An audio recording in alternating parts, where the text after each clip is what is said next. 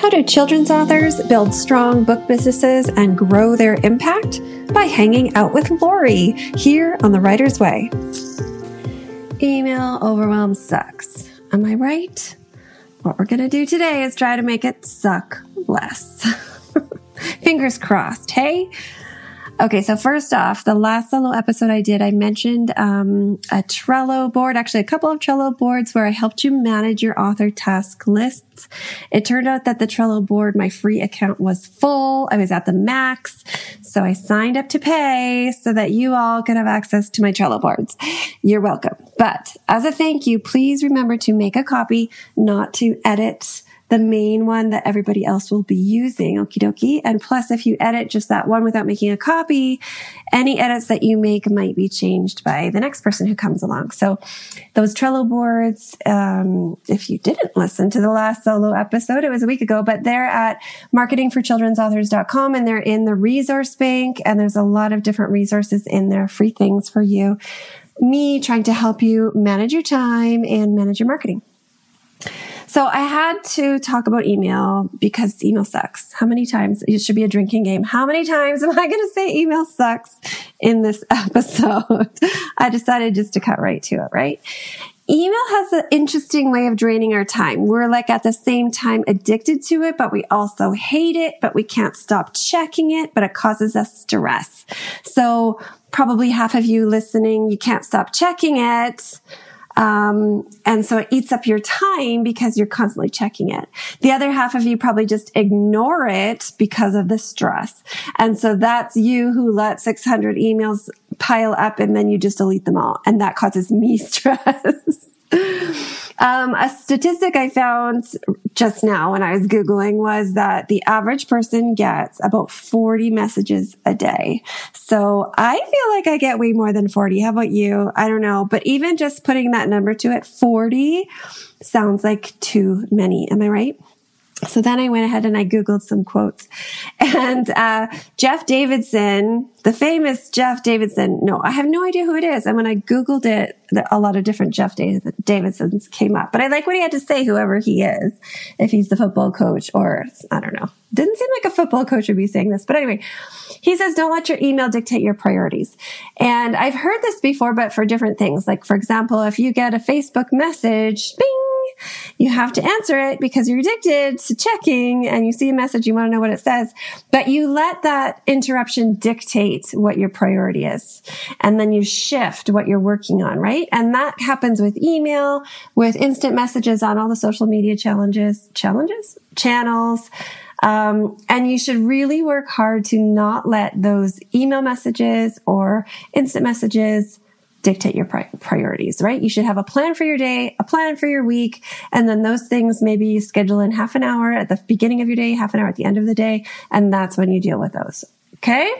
So don't let your email dictate your priorities. Made famous by Jeff Davidson, whom I have no idea who that is.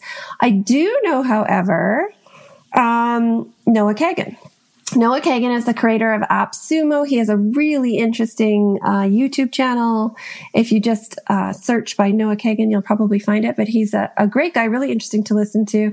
He his quote that I found is, "No one ever got rich checking their email more often." So, how true is that? Now, I don't know that we're in children's publishing to get rich, but we really would like to manage our time better. Am I right? Especially in 2020. So Noah Kagan is the creator of AppSumo, I just said, and there's a, actually an amazing article on the AppSumo blog that's kind of changed my life when it comes to email. So it's a great, great article that the AppSumo people put together, and they used a series of seven videos from Kelly Stoker. And I'm going to link to that in the show notes and on the blog. Um, so you don't have to frantically start searching. But anyway, that's where I found it. Um, it's these great, it's a great series of emails on sort of productivity and marketing and that kind of stuff. But the one that really changed my life is on organizing your Gmail. And so your sort of standard Gmail is there's an inbox tab, a promo tab, and I honestly can't even remember now what the third tab is.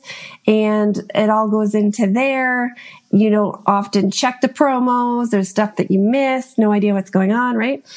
So Kelly walks us through on video. So it's a good idea to have two screens so you can watch her and then also work in your Gmail. And I do think you have to do it on a desktop, the Gmail. So you could watch her, watch the video um, on your tablet, on your phone or whatever, and then use your desktop to actually arrange your Gmail. And it will look a little bit different on your phone when you go through it. So as long as you understand what's happening, what you're looking at, you'll be fine. But you organize it so you see everything that comes in, like every single message that comes in, but you organize sort of categories, five categories you can have. And think of them as file folders or buckets or however you want to do it.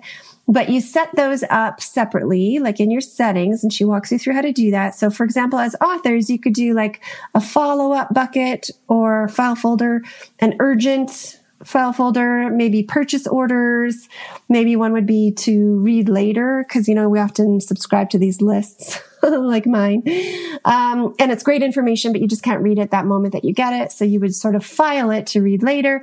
Or maybe you have a certain marketing type ones or emails from Amazon or whatever. It has to be five that's relevant to you, but she teaches you how to do it so that you um, you prioritize them based on which file folder they're going into and then you archive all the rest. So all the crap emails you can just archive. And so what that means is they're not deleted and gone. Gmail will keep them forever but you can quickly you know search for them and find them but um, they're off your uh, what do you call that? Like when you open your gmail and there's like your inbox there they're gone from there. So that's clean. Inbox zero right? That's the goal inbox zero. So you file all the emails that you get and you archive anything that you don't need in the foreseeable future and you get to inbox zero. It's a beautiful, beautiful thing. So all of her seven videos are very useful, but if you really have limited time, then they're, they're labeled really well, but just skip to that Gmail one. So it'll be in the show notes here, or if it's easier, it'll be in the blog post that goes with this podcast episode. It'll be at lauriewrightauthor.com forward slash email sex. There you go. Time to take another drink. and then I'll link to Kelly Stoker to that, to, to her awesome videos. So now let's talk a little bit about those of us who are Hotmail years old. Am I right? Are you raising your hand? I'm raising my hand because I still have a Hotmail account. And I'm trying really hard to transition away from it. I've transitioned pretty much all my business stuff away from my Hotmail and then I keep it for, you know, other stuff. for my kids' teachers and soccer and stuff like that. But it's slightly embarrassing. And every once in a while, I get somebody who writes back to me. They're like, seriously, Hotmail? Really? Terry David, I'm looking at you. called me out on the Hotmail. Yes, it's true. If you are um, going to be a like a legitimate children's author here, please don't use your Hotmail email address for business. I'm not saying you got to get rid of it. Like it's good. Hotmail is good uh, you know, for certain things. But I am saying for business purposes, you need to get yourself a free Gmail account. And if you do have a website, you know, you have a domain name. Don't, I think I said that wrong. Domain name. So like mine is lauriewrightauthor.com. Go to where you got your domain name and then there's an email setting in there. And for most of them, you can create an email alias. So for me, I have Laurie at lauriewrightauthor.com and I just get it all in my loriwriter at gmail.com um, inbox, right? So it's like an alias. People will see it looking very professional, but they'll never know that it's really just a Gmail address. So the, the level of authority and professionalism goes from Hotmail email address to anything in at gmail.com. And then the top level is something that there's no Hotmail and no Gmail in there. Okay. Um, I love all you Hotmailers because you're my people. But if you really want to present the best, um, the best professional face forward, then you can't use it for business. Okay. Okay, so that's all on emails today. I know that was short and sweet, and that was my goal to make it really easy for you to listen and hopefully take action. And hopefully, none of you are offended by me calling you Hotmail years old because remember, I am too.